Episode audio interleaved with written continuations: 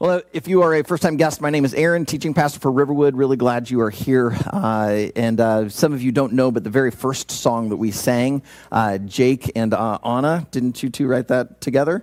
Uh, so this is a uh, original. So if you didn't know it, that would be why. And I often listen to that song on my drive in because it's a reminder of this is what we are doing. We are here to declare the good news of God. A year and a half ago, we did a series called Defining Church. And in that that series, I shared a story about my daughters. At that time, they were around ages five and two, or maybe six and three. And we were driving in the minivan back home. It was evening time, about dusk. The street lights were just starting to come on. The, the roads were a little empty. And as we're driving along, all of a sudden, my six year old says out loud, Hey, look at those hot guys. Now, yeah, a, couple of you eyes just got really big. Yeah, that was my reaction. And I look over at my wife, and she has the exact same reaction I do when suddenly the little three year old sister calls out, Yeah, hot guys. Like, what is going on? Like, I had no idea my daughters played hot or not. You know, like, I, what is happening? Like, I'm looking for billboards. Is there like some male model up there? Or, you know, I don't see any guys out running. Like, what is happening? And so my wife just turns around and she goes, Karis, what did you say? She goes, I saw some hot guys. And like, what guys did you see? And at that moment, a car is passing us. And Karis goes, Look, right there, that hot guy. she was saying one word, but we heard something entirely different. I, the reason I used that illustration a year and a half ago is because when some people say the word church, they hear one word but might be thinking of something entirely different.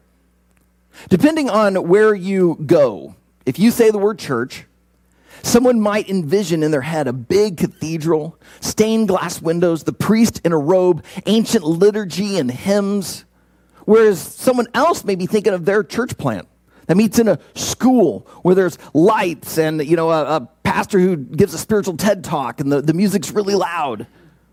And yet, if you were in North Korea, you'd be thinking of your secret underground house church. Or if you were in rural Kenya, you might think of the church that you have to walk miles to get to, and then you have a three to four hour worship service. But if you were in the inner city, you might be thinking of, you know, a, a group of Christians that come out and serve a meal to the, the homeless. Or, or maybe as you uh, hear it, you're, you're thinking of like some political action group that is strongly opinionated and, and really involved with politics. You can say the word church and get a whole wide range of thoughts and ideas. But what we tried to do during that Defining Church series was to help people see that church is not to be defined by their building. It's not to be defined by their worship style. It shouldn't be defined by the labels that will often get slapped on it. Instead, the definition of the church should be this. At Riverwood, we believe that the definition of the church is that it is the redeemed people of God living on mission together under the headship of Jesus to live out the implications of the gospel. Today, I hope for you to see that where we get that definition from. As we jump into the book of Acts, we are going to see how the church began to function in its early days and I don't believe it was supposed to be something just for that season. I believe it's what God desires for all of the church to be doing throughout all of time. So, what I hope you'll learn today is how they were kind of living and functioning as a church and start to be, make that help become a reality here. But that also today, as we walk through Riverwood's discipleship pathway, you'll see the way for us to become that kind of church in order for us to become that kind of church, but that means you have to kind of walk that discipleship pathway and become the person that God calls you to be. So, as we uh, if, to show it for yourself, uh, to see it for yourself, for me to show you, that did not go out very well. Uh, open your Bibles to Acts chapter 2. Open up to Acts chapter 2, and we are going to be doing verses 42 through 47 today.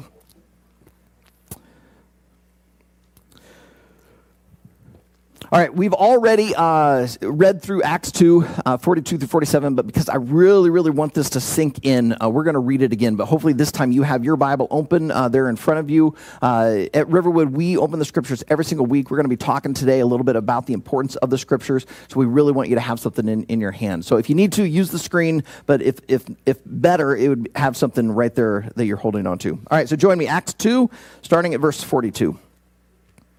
And they devoted themselves to the apostles' teaching and the fellowship, to the breaking of bread and the prayers.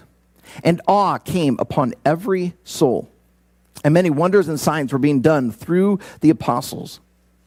And all who believed were together and had all things in common, and they were selling their possessions and belongings and distributing the proceeds to all as any had need. And day by day, attending the temple together and breaking bread in their homes, they received their food with glad and generous hearts, praising God and having favor with all the people. And the Lord added to their number day by day those who were being saved. Pastors like me love Acts 2 42 through 47. It, it, I've, I've heard this passage taught numerous times by different pastors. I've read it in books written by pastors. I even use it in our membership class, uh, Riverwood 101, to become a Riverwood partner. We, we talk about this passage. But I don't think it should be pastors that just love this. I think anyone who is a follower of Jesus should love this passage. See, the scriptures make it clear that, that when you put your faith in Jesus, you become a member of the church. Maybe not every local expression, but of the global church. Well, passages like 1 Corinthians 12, Romans 12, that talk about these members of the church, you are a part of the body of Christ, which means we are connected to God, but we're also connected to one another.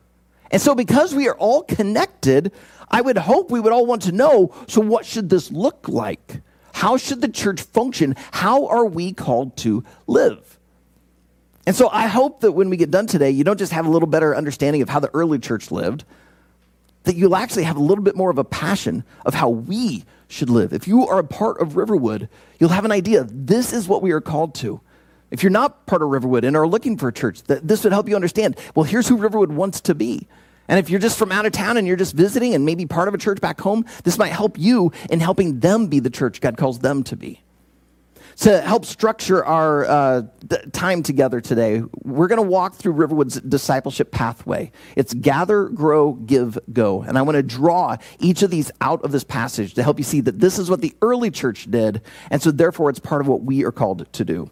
So, the first thing uh, we see is that they gather. They gather together. In verse 46, we see it says that day by day they were attending the temple together and breaking bread in their homes. They received their food with glad and generous hearts. I have been in full time ministry for almost 30 years. Holy cow, I'm old. Uh, during those almost 30 years, I have heard all sorts of things said about various churches and their styles, and primarily about their size.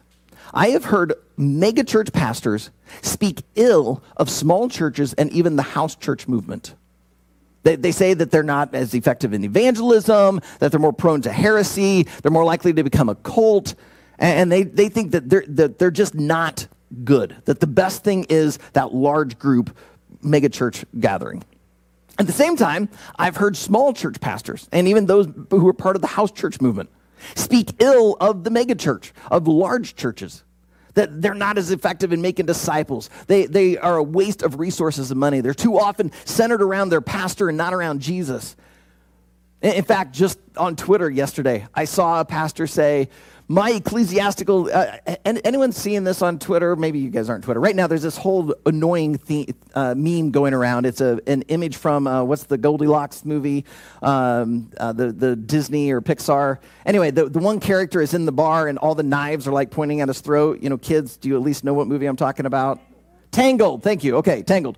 All right. The, the like good guy, bad guy, the thief. You know, you, if you've seen the movie, you know who I'm talking about. He's like in this bar and he gets in this fight, and all these knives are pointing at him. There's this whole movement right now on Twitter, like, what is your theological position that would put you in this position where everyone would have their knives at you? And one guy said that the megachurch should not exist.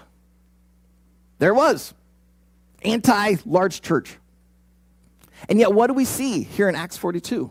Acts 42. Acts 2, verse 46 we see them gathering in large groups and in small groups. First, we see them in those large group gatherings. It says that day by day they were attending the temple together. Right? You, you have to realize this is a group of Jews who have grown up going to the temple every single Sabbath, every Saturday, And they're probably continuing to do that. But because they now believe that the Messiah has come, died on a cross, and rose again from the dead, this is worth celebrating. So tradition holds that they slowly begin to move away from the Sabbath to a Sunday large group gathering. And, they, and you have to remember, last week we saw 3,000 people added to the church. So we're talking a mega church here. The apostles would get up. Peter, one of the other guys, would say, Well, yeah, Jesus taught us this. Or, or, or, here's how this Old Testament passage points to Jesus, how, how this has been the plan all along.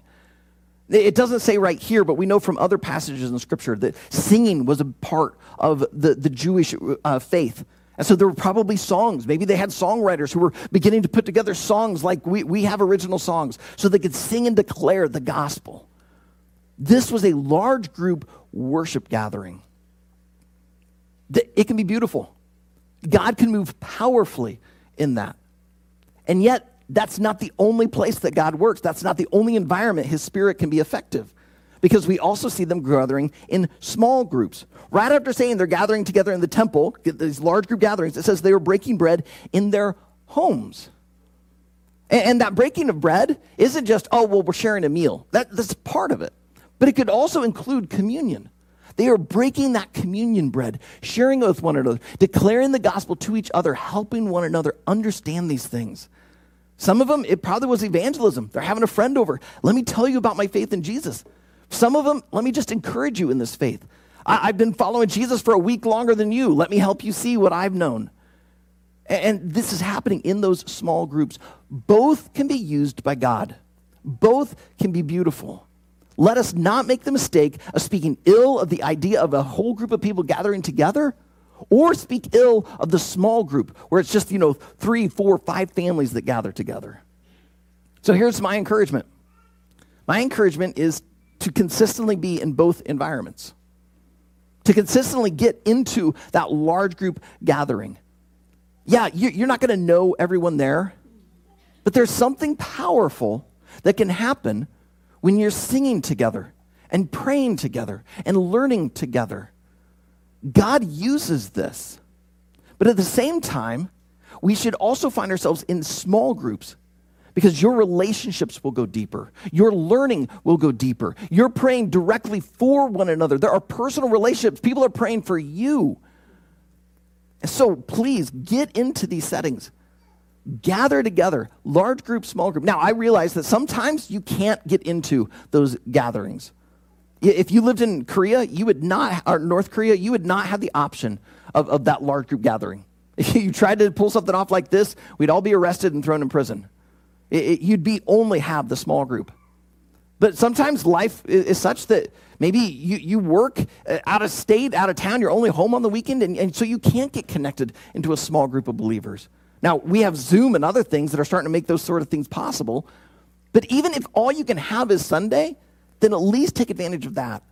But the main thing is put yourself into the gathering, large group and small group, as consistently as you can because God uses them to accomplish something great in you. And that leads to the next one to grow. After gathering, we see the people growing. Notice up there in verse 42. It says that they were devoted themselves to the apostles' teaching. Now, we do not have the, the privilege of having Peter or the other apostles stand up here and directly teach us what Jesus taught them. But we do have their writings. We, we have either the, the New Testament, one of the criteria before they decided to allow it into the canon was that it either had to be written by one of the 12, uh, 12 apostles or by one of their direct like proteges, the, someone that they were mentoring, someone they were spending time with. So like the book of Mark, which we studied a while back, it's understood that Mark got most of, of that from Peter. And so it's in a sense like Peter's gospel to us. It's just that God used Mark to help write it. And so study the apostles' teaching, get into the scriptures. Now, this is why we have in our large group gatherings, we open the scriptures every single week. So that's why you have to put up with me almost every single week saying, if you don't own a Bible, stop by our resource table and pick one up. If you, don't, if you have a phone, download one to your phone. Some of you can almost repeat that back to me because you hear it every single Sunday. But it's important because we want you to not only study it here together, but to then also be able to take it and study it elsewhere. That's why we encourage you get into a growth group. Because each of our growth groups, they're not just going to sit around and just talk about, you know, hey, how about the weather? Did you guys hear about that earthquake? You guys are going to like open the scriptures together and you're going to study these things to help you go deeper, to help you grow. But we also think that your greatest growth will happen when you take this down to a personal level. We really want to see you take on these personal spiritual disciplines, and that the first tool that you would use is the Bible. So that's why we have the Bibles out there. Not just so you could bring it and use it here on Sunday. We want you to take it home, set it on your bed uh, uh, nightstand, and read it right before bed, or make it the first thing you do in the morning. Put it someplace prominent so that you'll pull it out. It's why on our website we have some Bible reading plans. It's why we encourage you, if you're going to download a Bible uh, to your phone, download the YouVersion app because they have Bible plans built in that can help you get into the scriptures. It's why we provide you free access to Right Now Media. You can do these bi- video Bible studies. If you don't have access, the, the way to get, get it is on the back side of your handout, and you can text it in and, and get that connection. Even if you're not part of Riverwood, even if you're only here this one Sunday, you can still uh, connect and get that access to, to Right Now Media. The main thing is we want you to be getting into the scriptures because God uses it. It's inspired by God. It tells us in 2 Timothy 3 16 and 17 that the, the Bible is God's word. It's been inspired by God, which is useful for teaching, rebuking, correcting, and training. God wants to do some great things in you. And part of what he uses is the scriptures. But so often, just getting a bunch of Bible knowledge fills our head. But God isn't just wanting to make us smarter, He's wanting us to become more like Jesus, to live like Jesus, to love like Jesus. And so, what to help develop the heart is prayer. Think of it like Bible reading is like breathing in, prayer is breathing out. And that's the next thing we see them do. Right after we're told that they devoted themselves to the apostles' teaching, so they're, they're learning about the gospel, they're committed to the fellowship to one another, to the breaking of bread, it says, and to the prayers. This was a praying people. They had just had God the Son living in the flesh with them. They have a relationship. And so they pray, they talk to Him. I know a number of people, though, they're just like, ah, I'm just not good at prayer. If you are able to put together sentences, you can pray. God is not impressed by the poetry of your tongue. He wants the humility of your heart. So you don't have to pray in King James. You can pray in just common, everyday language. It can be raw, it can be unscripted, it can fumble. God doesn't care. He loves you. He wants you. Hebrews 4:16 tells us that we can approach the throne of God's grace with confidence. Not because of anything we have done, but because of what Christ has done. So you are invited into this. Uh, imagine right now in your head your favorite musician or favorite actor or like a favorite athlete, some, someone really, really well known, someone that you just really admire. Now imagine that person directly contacts you and says, Hey, I'm going to be in Waverly, Iowa. Yeah, right. And I'd like to take you out for dinner. I hear you're one of my biggest fans. You bet you're going to rearrange your schedule. You're, you're going to be there. The God of the universe has opened it up for you to come into his presence, to approach his throne of grace with confidence. So, why wouldn't we want to come and talk to him? He wants us there. So, pray. Because as you read scriptures, you're breathing in, but as you pray, you're breathing out. And just let it flow. But I realize some of you are still thinking, Aaron, you're a professional Christian. It's easy for you to say. All right, then let me just give you some tips. If you're part of a growth group, ask your growth group to consider doing a study on prayer. But as you do that study on prayer, you guys take turns praying. What? You, like, you want me to pray out loud? Yeah, I want you to pray out loud. Because the more comfortable you get praying out loud, the more likely you are to pray in private. So start praying. Maybe go to Right Now Media, pull up a study on prayer. And as you're, you're watching and learning it, start praying. Maybe get a book book about prayer. It will help inspire you. In fact, there are books that have guided prayers in them.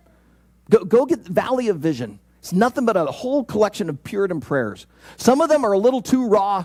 Some of them are a little too poetic, but at least might give you a start and a guide to begin to pray. Or just take the Bible, the scriptures, and let it start guide you in praying. Let, let, let me give you an example. We're looking at uh, verse 42 right now. Let's say you got verse 42. You just start praying. You say, God, help me to devote myself to the apostles' teaching. Help me be devoted to the scriptures. God, I get so lazy sometimes. Just help me to, to be devoted to learning from you. God, help me to be devoted to the fellowship. Would you just put me in connection with other believers who are going to help me in my faith? Help me to be that kind of person to help these people also grow. God, would you help me to be committed to, to breaking the bread and the prayers? God, I don't feel like I'm good at prayer. I don't feel like I know what to say. Would you just help me grow in this? Because I believe your heart is for me. So just continue to develop this within me. Help me be devoted to prayer. Just let the scriptures begin to help guide you. Because it's right there saying, here's what God wants for you. So then just use it to let it guide your words and ask God for these things directly. So develop personal spiritual disciplines of scripture and prayer and let God use that to grow you. All right, so we've seen gather, grow. Next we see give. Verse 45 tells us that they were selling their possessions and belongings and distributing the proceeds to all as any had need. All right, when we think of giving, we usually think of financial giving, and we see them doing that. They're saying, Well, I've got some land I'm not using. Why am I just letting it sit there? I'm not even farming it. Let me sell it off and we'll give the proceeds. Because this person needs some land to farm. This person is lacking this. Oh, they need some health care. And, and so they were doing what they could to take care of one another. But yet, if you really think about it, generosity is not just a financial thing, it's a heart thing. Look there at verse 46. We've already seen it. We've seen how they were gathering together. But notice the ending. It says that they were received their food with glad and generous hearts. This went beyond just, oh, well, let me just give some money. This was them giving everything.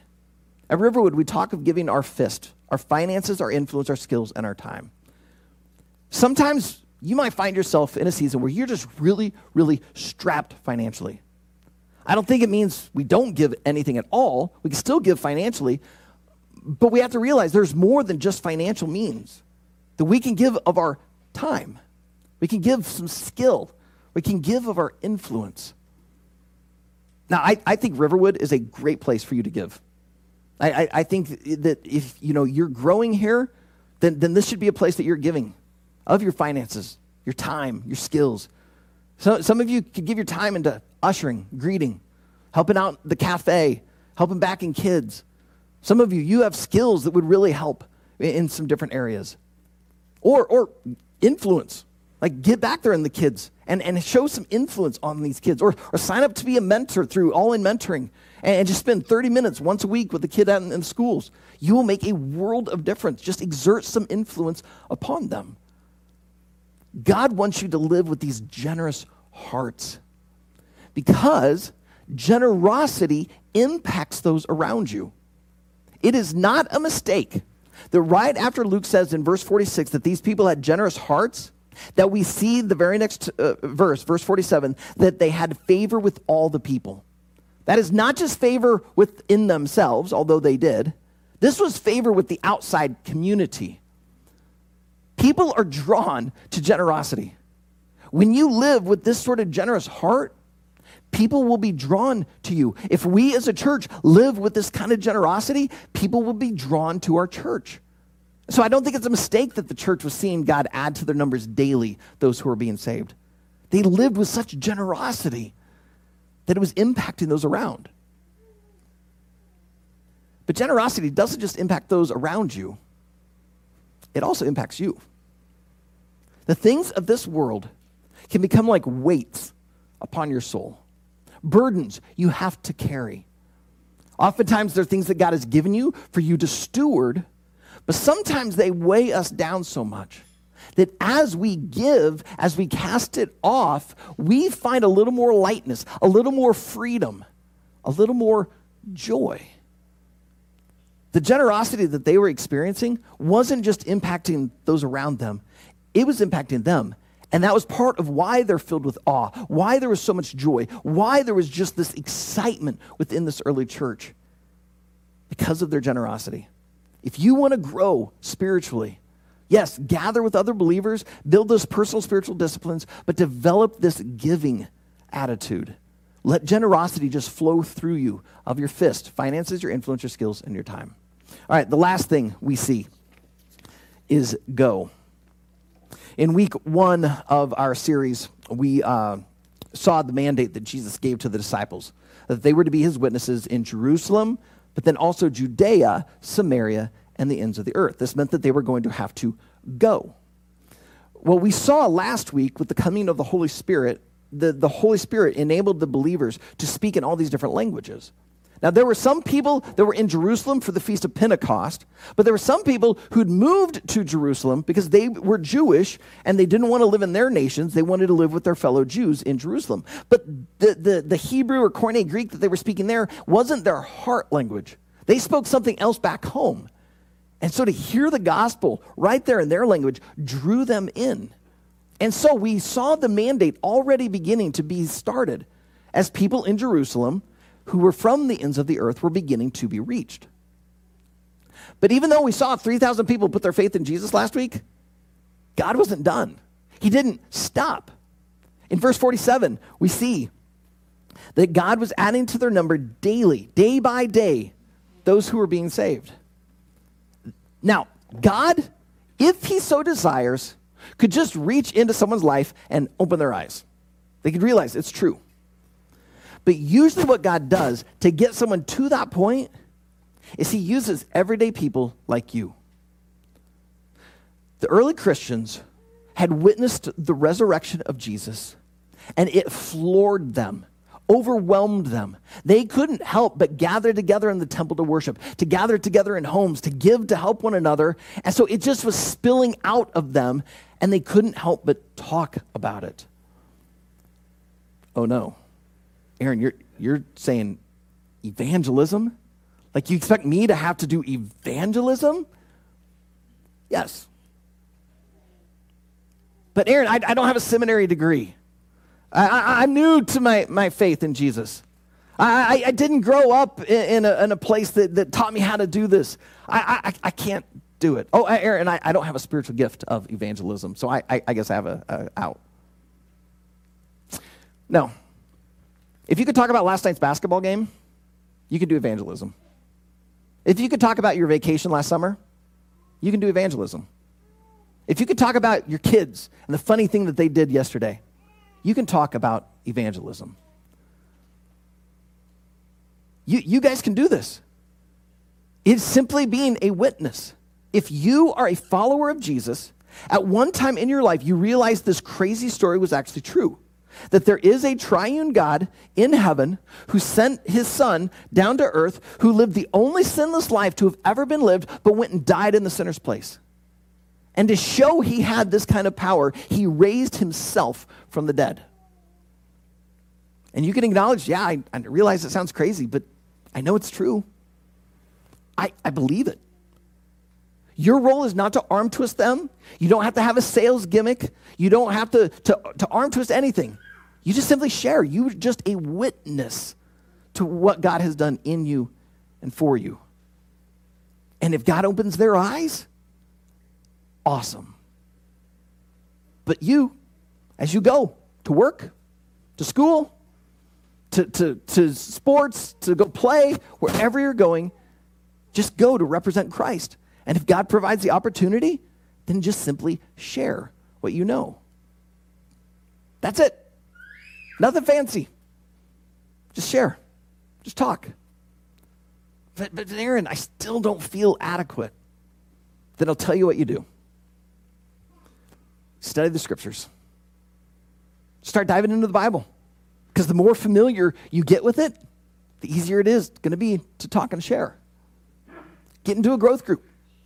Because the more you're in a growth group where people are talking about things and praying these things, the more easily you're going to be able to share about it with others and continue to come on Sundays.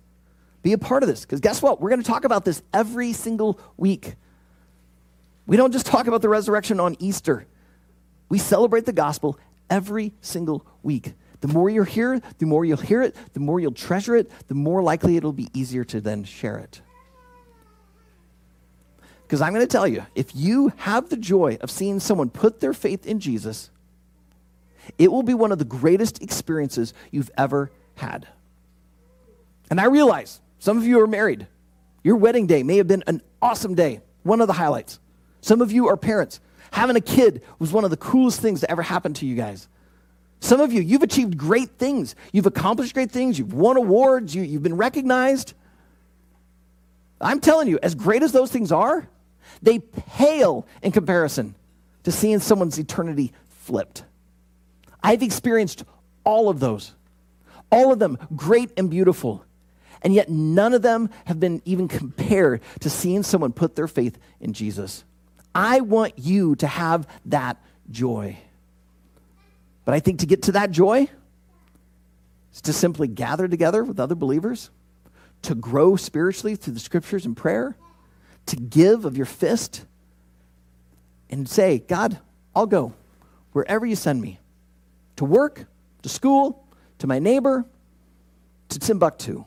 Wherever you want me, God, I'll go. And as you go on that pathway, You'll be living out the function of the church, letting God do in you what He wants for His glory and your joy. So, Heavenly Father, now I just pray that you would help these things to sink into our mind and heart. This wouldn't be about what I've tried to say, it wouldn't be about me trying to convince anyone. Rather, it'd be us being convinced that this is what you have for us. God, I believe that you've sent your Holy Spirit, that He resides in each and every one of your believers and that He can give the power to do these things. God, we have a world all around us that is trying to distract us. We have uh, this old, dead sin nature that still wants to give in to selfishness. But God, I believe that you are powerful enough to work through it. So, God, give us the desire to gather with believers. Help us not to just go with attending church or getting into a growth group when we just feel like it but that we do it because we know you have something better for us than maybe what we want in the moment. I, I pray that you would help us to, to commit ourselves to personal spiritual disciplines. That we wouldn't just be lazy or, or relegated to the side, but we'd let your scriptures be a key part of our life whether it's reading it or, or, listening to it in the car as we travel, whatever means needed, that you would use these things to mold us, shape us into the image of Jesus. God, would you help us to be a praying people? Would you grow within us a desire to approach your throne of grace with confidence, that we would joyfully kneel before this throne in worship and full trust, knowing that as we cast our prayers upon you, you will deal with them perfectly, with perfect timing, with a perfect answer. So help us, Father, to approach you and trust you. God, help us to be generous people. That, that, that because of what you have generously given to us through Christ, that we would just generously give to those around that that generosity would be sensed in our, in our faces, our smiles, in our actions, our words, that, that everything about us would be about just giving and blessing others because of what you've done for us through Christ. And with that, God, I pray you'd help us to go. I pray that we would be people who wouldn't just go about the day doing the, the routine, that we would go knowing that we've been sent by you, that we would be your ambassadors, that we would represent you through our actions and through our words. So, God, for those of us who've been lazy, would you just help us to see that you forgive us? For those of us who have uh, been wrestling with doubt, that we'd be able to bring those doubts to you and let you answer these things. For those of us who've just allowed our lives to get way too full, that we'd be able to shed some things off so that we have you and that you would be our foundation, you would be our treasure. And Lord, if there is anything that I uh, said today that was not of you, would you graciously let us forget that?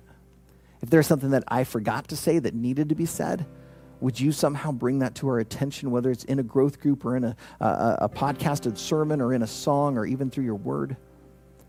But Lord, the things that you really wanted us to ha- hear today, help us to hold on to those. That they'd be like handles on the suitcase as we carry these things with us, so that they would make us more like Jesus, that we would love like him and live like him. God, I believe you want to accomplish something great through us. But to do so, you usually want to do something first in us. So help us, Father, to just commit ourselves to you, to humble ourselves before you, to confess our sin, and let you do in us anything that you need to do so that we can become the people you call us to be. Because as we each become that person, we become the church you call us to be. We would be the church that is truly taking your gospel out into our Jerusalem, Judea, Samaria, and even to the ends of the earth. Pray this now in the name of Jesus. Amen. To give you a chance to reflect, we will open up the communion table as we uh, go into song. Uh, use this next moment to simply pray. If there's a scripture that God brought to mind, feel free to open that up and read that and pray through that. Uh, if you are a follower of Jesus and want to include communion in your worship today, the tables are open. As you take those, remember that that bread represents Jesus' body, the cup represents Jesus' blood, that he gave his entire life to pay for your sin, but he now invites you into a relationship, into the presence of God. So let us approach that throne of grace right now. Let us do this in remembrance of him.